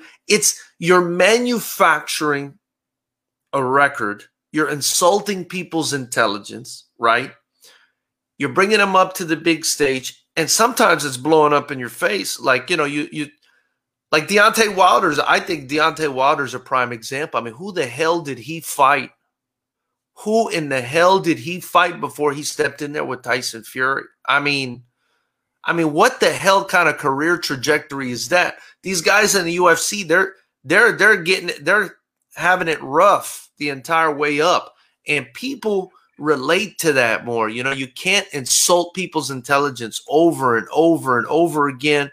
And this obsession, you know, it's an unhealthy obsession with the undefeated record in boxing, man. And I kind of blame Floyd Mayweather for it a little bit. As much as I think he's a technical genius and I love what he does as far as the technique goes, I mean, I could watch him all day. That mentality, for me, I'm just being honest, people might hate me for saying this, that somebody's, you know, has to preserve their undefeated record forever. I think it's ruining the sport of boxing. I think it ruined the sport of boxing to an extent, and I think the model is so broken. You know, the only thing holding it together are major stars like Canelo Alvarez and, you know, maybe like AJ over to the UK. I mean, There's no structure. It's just like it's just crazy. Let me get this in, and then I got some remarks with that. Coach Jaime Martinez, this is my partner, man. We've been together 10 years, bro. Great boxing trainer. I have him in my corners and everything. This is my guy from right here in Houston. He said, "Is your show's going to be televised, and how can we catch it if we want to tune in?" After seeing this interview, I would like to check it out. How are people going to watch Fighters Rep 10? Absolutely. So Fighters Rep will be on fightersrep.com. What you do is, you know, if you want to buy tickets, they're there. If you want to tune in to watch the live stream, it's there. All you got to do to watch the live stream is join our YouTube channel. When you go to fightersrep.com, it'll send you straight to the link to join the YouTube channel, or you could just do it through YouTube. It's $9.99. It's a subscription model, so it's $9.99 a month, but you could just pay the $9.99, watch the fight, and cancel right after. And, you know, it's not going to charge you again. I'm charging $9.99 because I feel like at the very least this card is worth that. You know what I mean? And listen. Anybody who knows me that knows I support you and what you're doing, bro, they'll pay $10 to fucking thank you, man. Fight, thank bro. So I mean, to me, I mean, what more do you want? A $10 card? Fuck, bro. With how many fights you got on that thing? You got some. I got 17 right now. 17 fights for fucking Happy Meal price, man. Come on, man. Get in there and buy the fights, and it helps you keep on doing your thing, man. And Coach, just you know, it's right up your alley. I think, man. It's boxing. Our rule set is boxing with kicks and knees. There's no clinch. There's no elbows. It's boxing with kicks and knees. It's pure striking. You know, there's no holding. It's just like boxing. You know, if you're holding with one hand, you got to be working. Otherwise, right, they're gonna break you up. So you lock up and take a break. They're gonna tell you you got to break. They're gonna break you up. It's referee Bam Bam Still. He does boxing. He does, you know, all kinds of stuff. So, but go ahead. You were trying to make a point. Okay. To what you were saying about the and I think you used the correct terminology of what I see, the model that's being used is flawed, or I disagree with it. Why? Because of what happens what's happened as a result of it. In other words, Sugar Ray Leonard, right? Arguably what? Of the 10 biggest boxers in history, he's got to be one of the 10 biggest stars, right? For sure. Right. For sure. Dude, he lost what? How many fights he had when he lost to Duran in Toronto? He was young in the game, bro. I forget how many fights he had, but no one walked away from Sugar Ray Leonard. Everyone said, damn, Sugar fought the wrong fight, man. He let Duran get in his head, man. Come on, Sugar. We need you to do the right thing. Nah, I'm not giving my personal opinion. I'm just telling you what and then, of course, we know what happened in a rematch or whatever, but that was the model back then. But see, we come from a place where fighting men fight with the business. Now it's like business and the fighting men's going to fight just enough to get the business done. Now, one thing about boxing is this, and this is I'm trying to survive in this world, right? This is the world I'm in. I'm trying to navigate through each promoter's business model because they're all different. Man. Yeah. You could say Top Rank. Let's take Top Rank, Matchroom, and PBC, right? That's the big three, right? That's the NBC, CBS, and ABC of the boxing world, right? Yeah. All right. So, but you could look at all three of those and look at their models and critique what you think should be different or shouldn't be different. But those business models work for them, so they have no reason to change it, right? Now, the fighter needs to understand you're secondary, bro, in this business, in the business of boxing. Meaning, lose, you're out of there in the building process. Don't believe it? Sims went and beat up Elvis Rodriguez, who was being promoted on every fucking top-ranked show throughout the pandemic. He's a fucking banger, a knockout, on da-da-da-da. He got outboxed. He's no longer on Top Rank. He's done.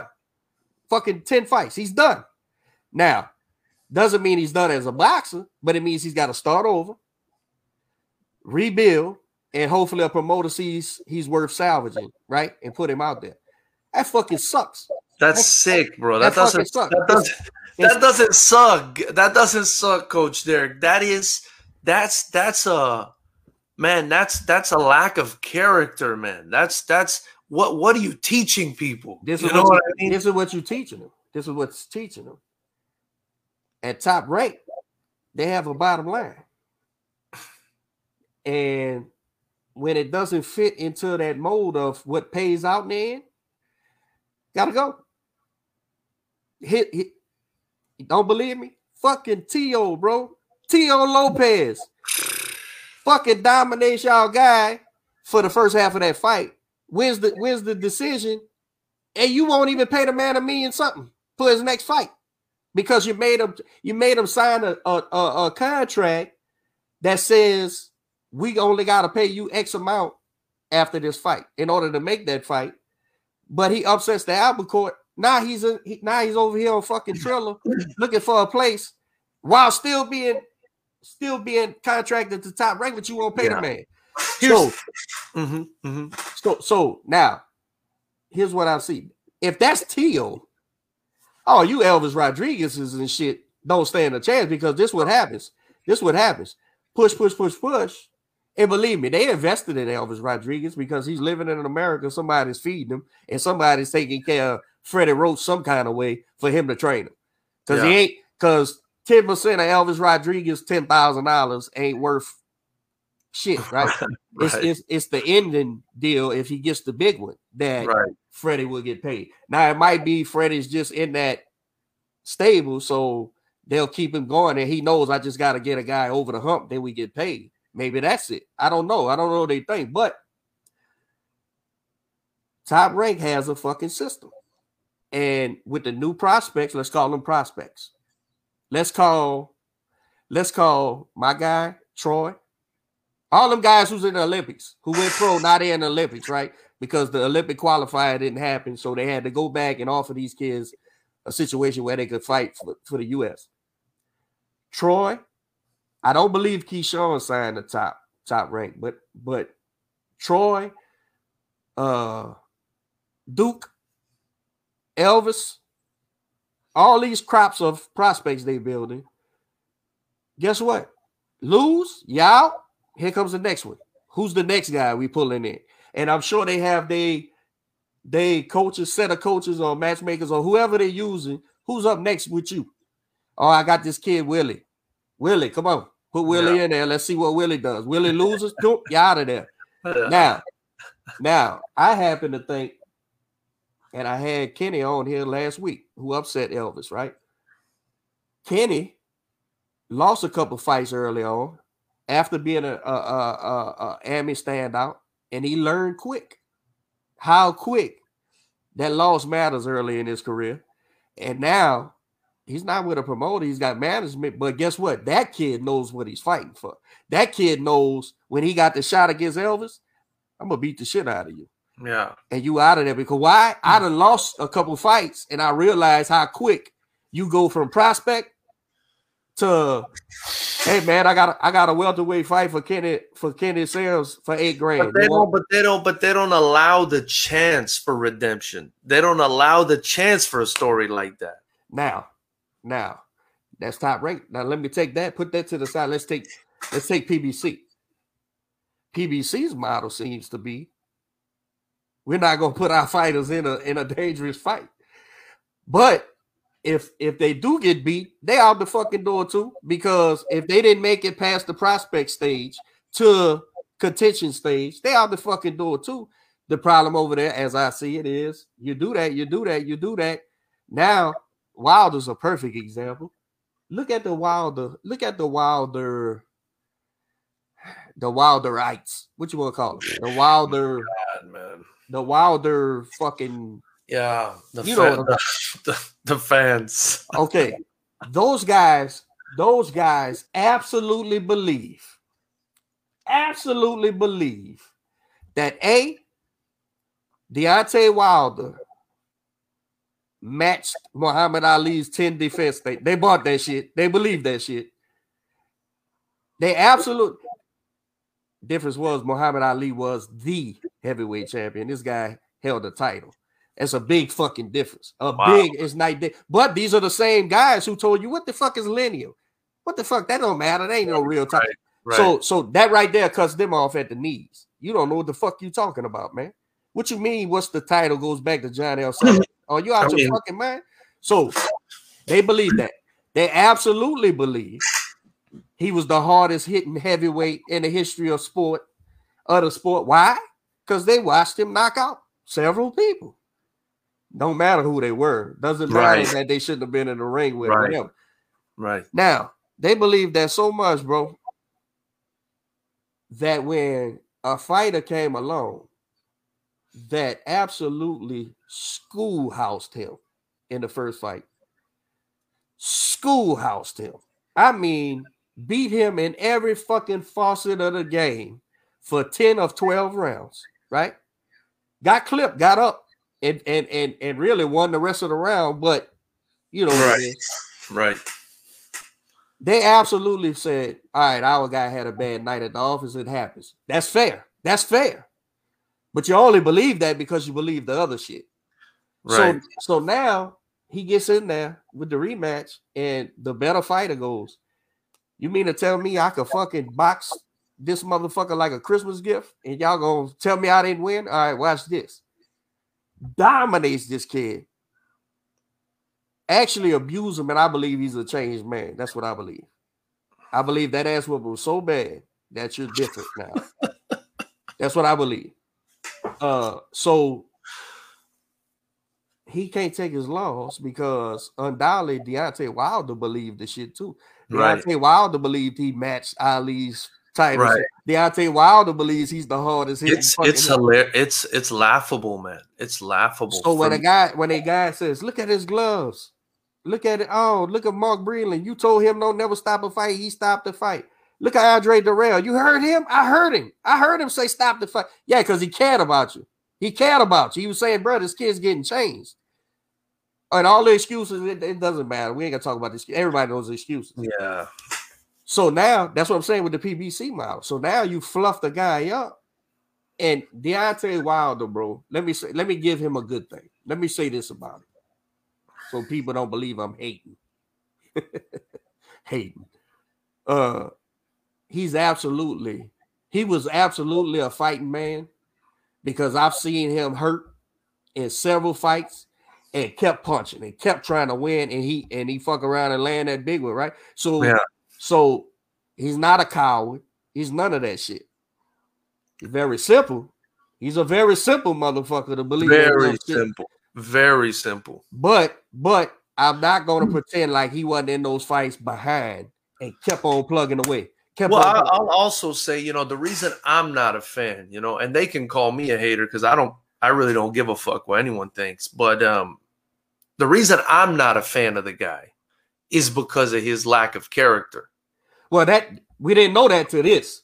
Yeah, and it took this to find that out. See, because before that, I was okay with the guy. I thought, like you, he's a simple guy, but hey, he's a warrior.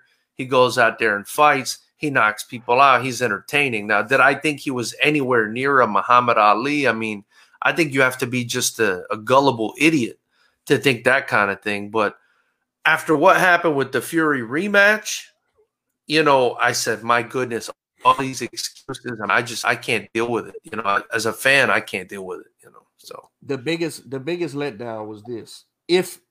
I wasn't a fan, so it wasn't a letdown. It wasn't like I expected more, but the biggest letdown for me with Fury and Wilder was when I said to myself, I said, you know, this kid, he got fucking beat up real bad. I said, I can't wait. Because remember, he went radio silent for months. And I said, all these guys are saying all this bullshit about the gloves and all this silly shit. When Quentin fought, when we fought Carlos Rivera on a Lomachenko TO card, I went live while he's getting his hands wrapped. I showed the inspector. I showed the other gym's representative. I showed the guy rapping him, and I showed Quentin. And they all looked at me, what you doing, coach? I said, I'm showing these fucking idiots how we can't even do that. So you think a multi-million-dollar guy could do that when everybody's in there? Do you know that even for us, I mean, we're using the same size gloves, right, as a kickboxing promotion. Do you know that the main event gloves have to be like new, like in the bag? Sealed. Yeah. Like sealed in the bag. When we fought. Like, what are we even talking about here? Like, it's insane, bro. It's insane. But they know I don't. I'm in the business. I'm in the business, and they know, but I don't. Now, I don't waste time with people like that, man. So I was just waiting. This is what I think. I said, all these guys, you know, they just fanning out. They fans. They love their guy. Nothing wrong with it. I love my guys, whatever. I said, but when Deontay does come out publicly and goes, fellas, look, don't, that shit's silly. We gonna get him in a rematch and you know, support me like that. I just knew that's what was gonna happen. That motherfucker came out and said, not only did this is the funniest thing to me. You wasn't concussed from getting punched in the fucking head. You were concussed from having muscle relaxers in your water. That's what. Do you realize when you get punched in the head, your shit ain't working right no more? That your own coach put in the water. And then he went further and said, look at my head. Look at this dent in my head. That's from the egg waste. He put an egg weight in his gloves. Are you fucking serious, bro? Or was the glove hollowed out? I mean, you can't have both. None of that shit makes sense. But here's the thing. Once he did that, I was like, oh, you have no character, none whatsoever. I'm like, and then so then I start thinking. I go, Shelly Finkel knows better than that. Al Heyman's got to know better than that. And I know Jay Diaz knows better than that because he was fucking sitting there. Rather than tell this guy, chill, y'all gonna let him publicly disgrace himself like that outside of his fan base. Y'all gonna publicly let this guy disgrace himself. Hell, if he don't listen that much, at least tell him, but don't say it. Yeah, champ, that happened. But don't fucking say that shit, bro.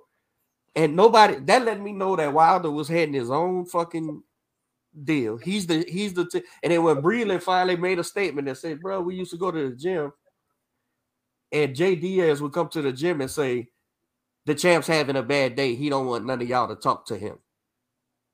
Get the fuck out of here, bro. Get the fuck out. You didn't read that? You didn't see that? I saw that. I saw all of that, and I couldn't believe what I could believe what I was reading. It all made sense. It all made sense in the end. The guy needs help, man. The guy needs help, but I don't know if you can help somebody who has no character. That's something, you're brought up with, man. So now, yeah, it's like floundering. It's like a fish out of water, and he don't know how to deal with it, so he's latched on to this shit. Now, I don't know his trainer. I don't know none of them guys, but I know them guys are facilitating that shit. Now, Wilder bears his own responsibility for the shit he does. I'm not blaming no grown adult motherfuckers for another adult shit. But you mean to tell me you have no friends, bro? You have nobody. You have nobody that's a, if I was Deontay Wilder's trainer, first of all, this shit wouldn't happen or I'd have been gone. Yeah. The minute you come in the gym talking about, first of all, if you my fighter, can't nobody come tell me about my fighter any fucking way. But second of all, motherfucker come in there and say, Coach, Q's having a bad day. You can't talk to him. I'm gonna say, excuse me. Yeah, I would love to see your reaction. Q said him and his gal was arguing last night, and he's gonna just come do 3 rounds on the bag, but he don't want you to tell him nothing. Oh my God! I would love for Quentin to say somebody would say that because that's no. Here's why. Fuck, it ain't nothing to do with tough guy shit. It ain't got nothing to do with tough guy shit. It's got something to do with respect. Where does that? In what gym is that allowed? In what gym is that allowed? Oh my God! So you say, Joe? Shout out, Joe. The Dutchman say. So you're saying Wilder isn't going to look like the second coming of Ali in the third fight? Question mark. Oh my God. He ain't gonna look like Muhammad Ali. He ain't gonna look like any Ali I know of. He's gonna look like Ali G. Ali G. There you go. I'm trying to think about Ali G. But here's the thing.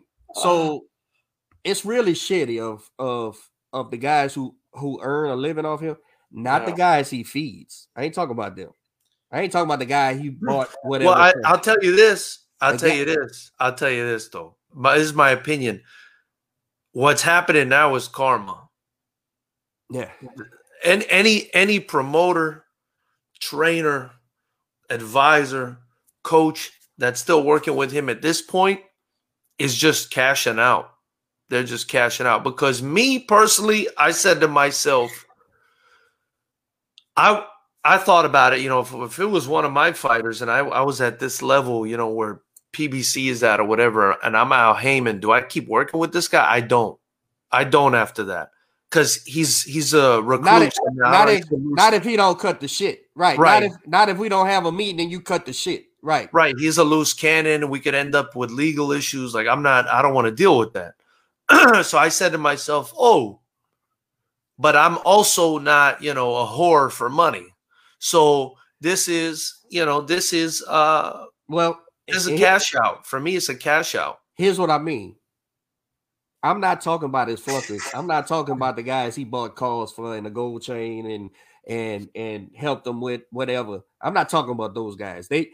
Those guys, that's what they are. They come around for that and they loyal. Yeah. They gonna be as loyal as the money is. I'm talking about the guys who's in business with him, right? And gets a big percentage of what he's doing.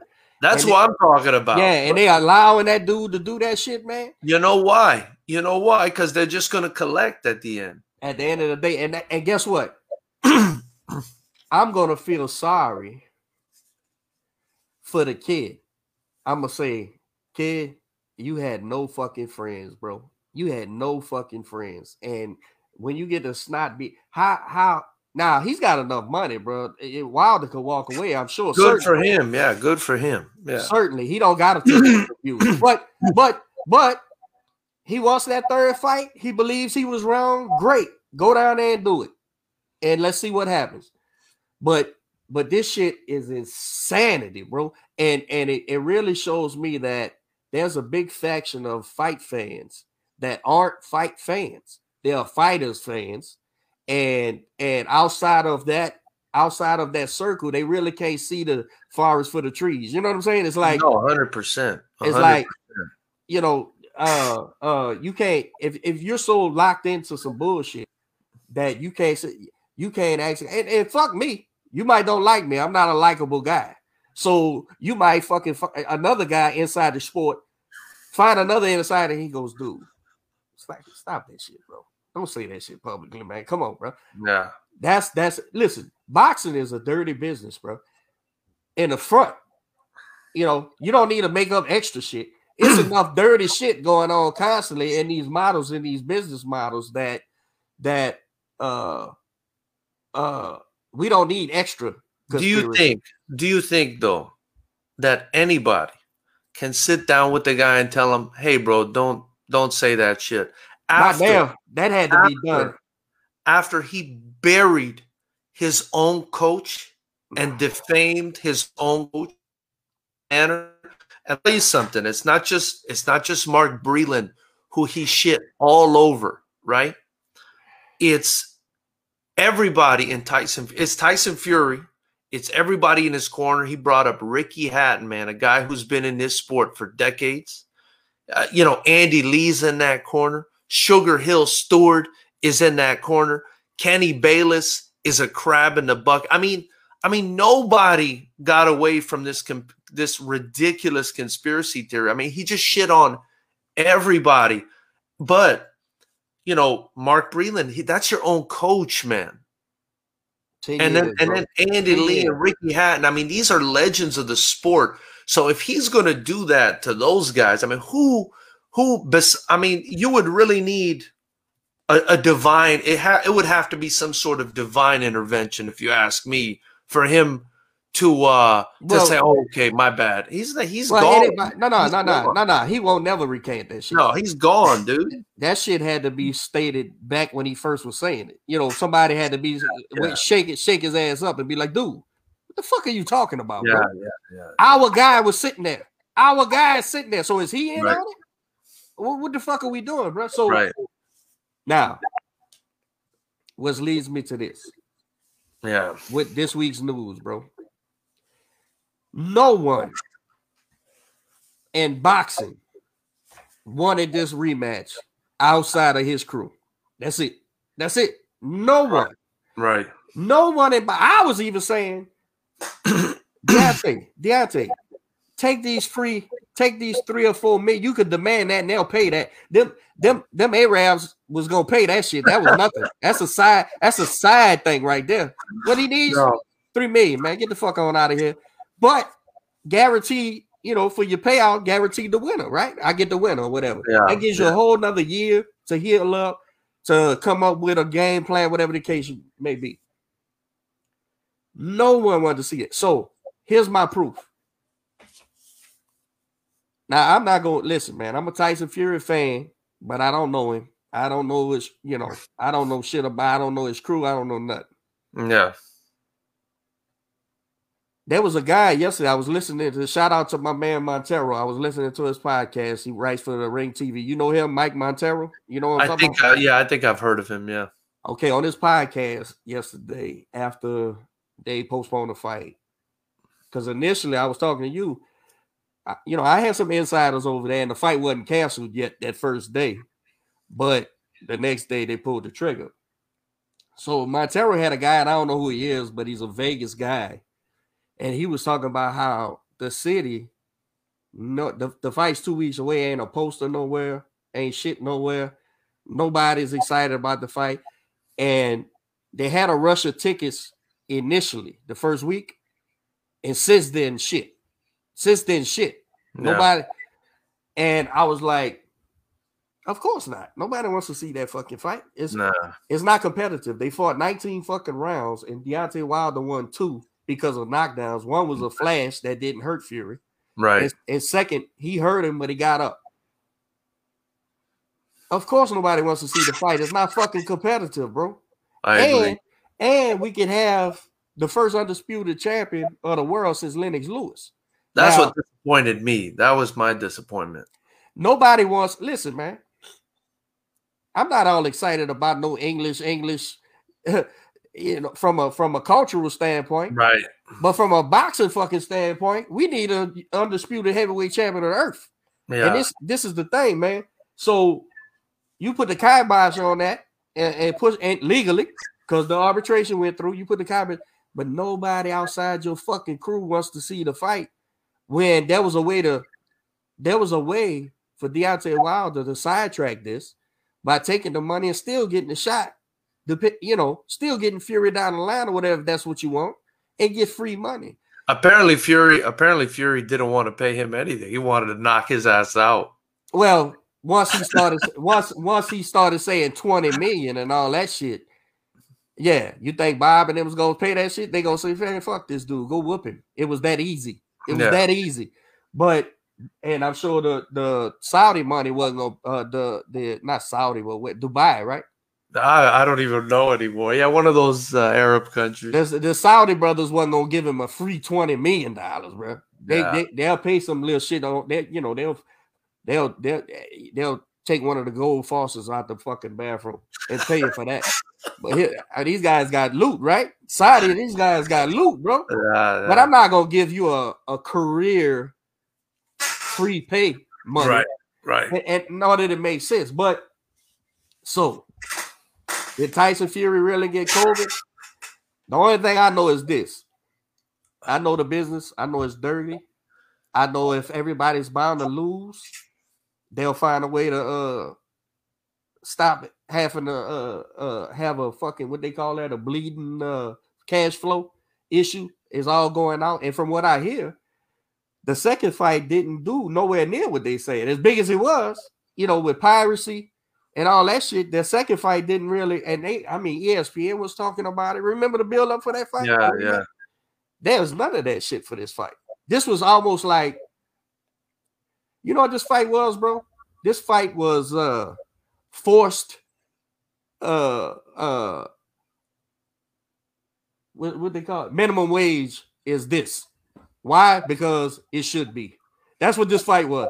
Yeah. This fight is you got to do it. Why? Because he had a contract, but nobody don't care. It don't matter. He's got a legally binding contract. So this was almost like.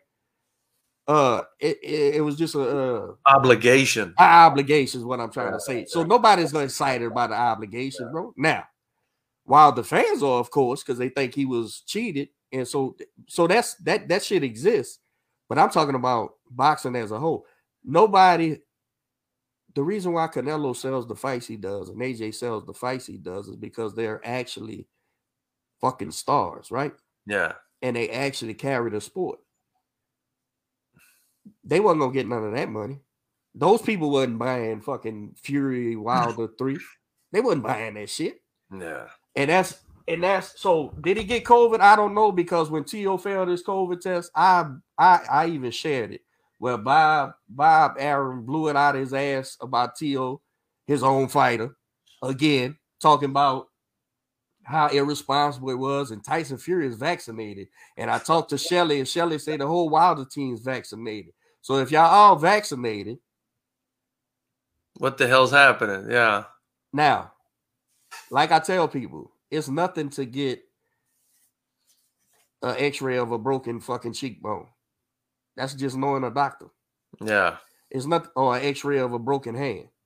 It's nothing to get a piece of paper. I got pieces of paper with COVID tests. I can fucking wipe my name and put your name, and now you got to pass COVID test, right? That's how simple that is. But if the people behind the money behind it is talking about losing $50-60 million just because of an obstacle that we got to do because of a fucking arbitration, maybe we need to get COVID. Now, who sucks with that is, and I'm not saying they doing that. I would hate to know that's the truth, right? Yeah. I don't know that to be true. But what sucks is Jared Anderson loses a payday. F.A.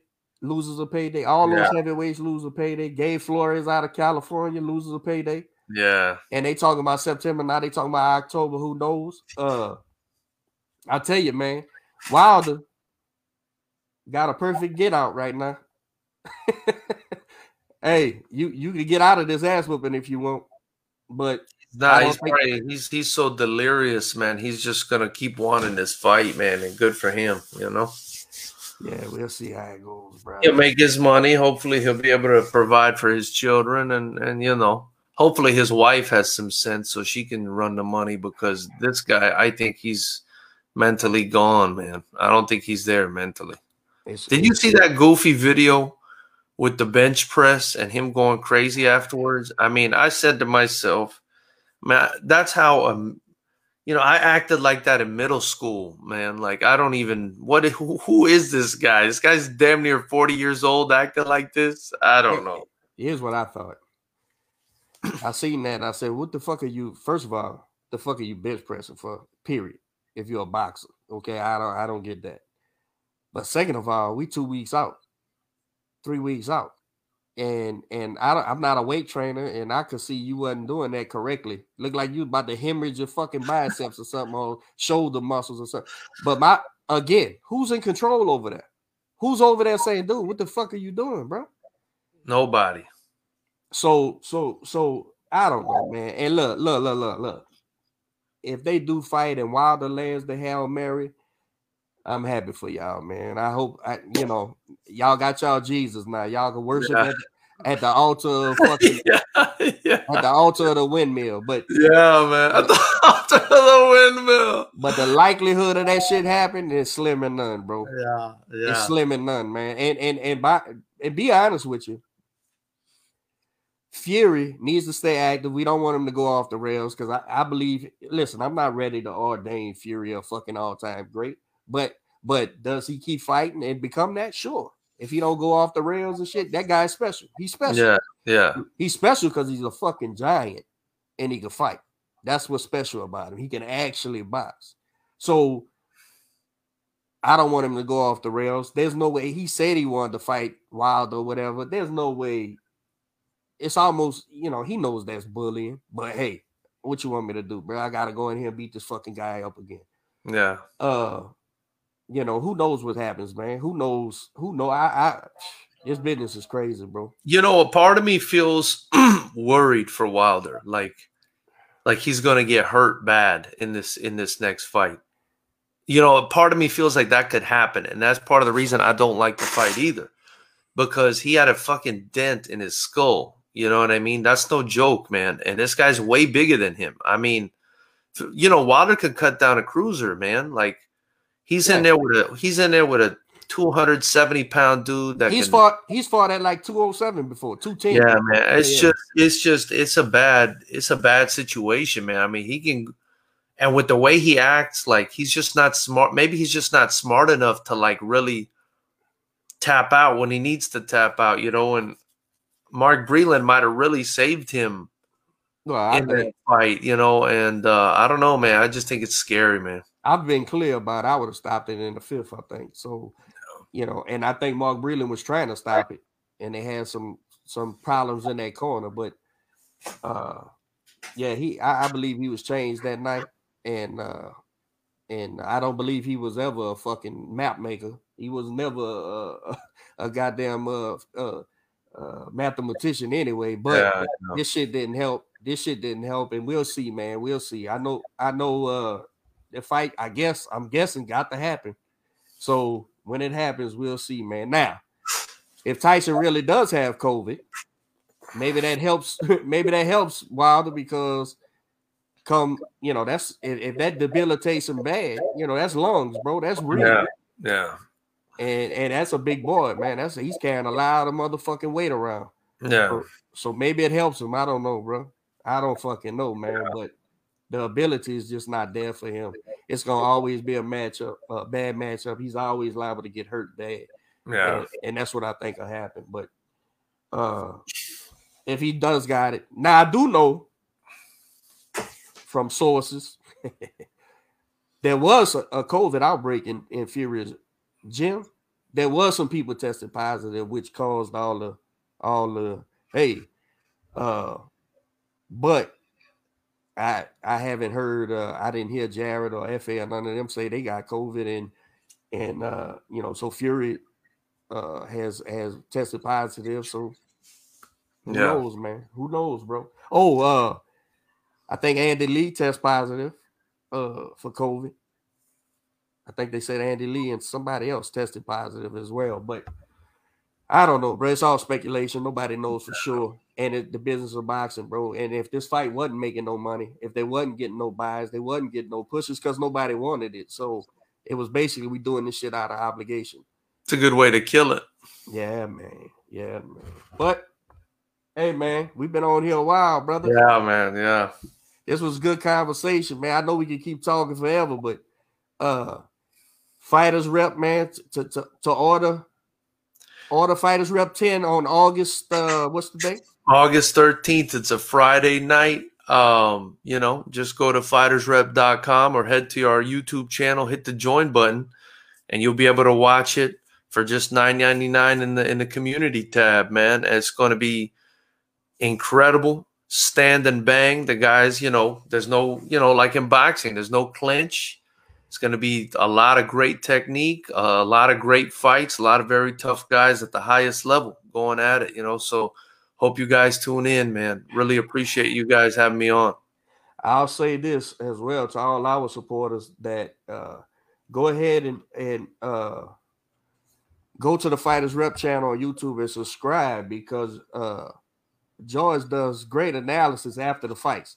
Right after the fights, man, boxing matches. I don't know if you do the MMA and stuff, but sometimes right after the boxing matches, bro, you go live, dude, and do a good 30 minutes, an hour on recapping the shows, man. It's always, like I told you, it's always good. You always see what's happening the same way I see it. So appreciate it, man. I think people would benefit from supporting the channel and they could learn something too, besides supporting the kickboxing. I wanted to mention one more guy for you. He's in Texas. Troy Dorsey, former boxing champion from Mansfield, Texas. Okay. Also a former kickboxing champion. And Bam always brings him up to me because he held both simultaneously. Nice. Kickboxing and boxing. So that's a Texas guy that, you know, I kind of wanted to toss your way for you guys, you know. Good deal, brother. Appreciate you as always, man. Thank you, man. This is great, man. This was great. Thank you so much. Really appreciate it, Coach. And anything I can do for you guys let me know, man. Absolutely, bro. Talk to you later, man. Yeah, man. Have a good one. No.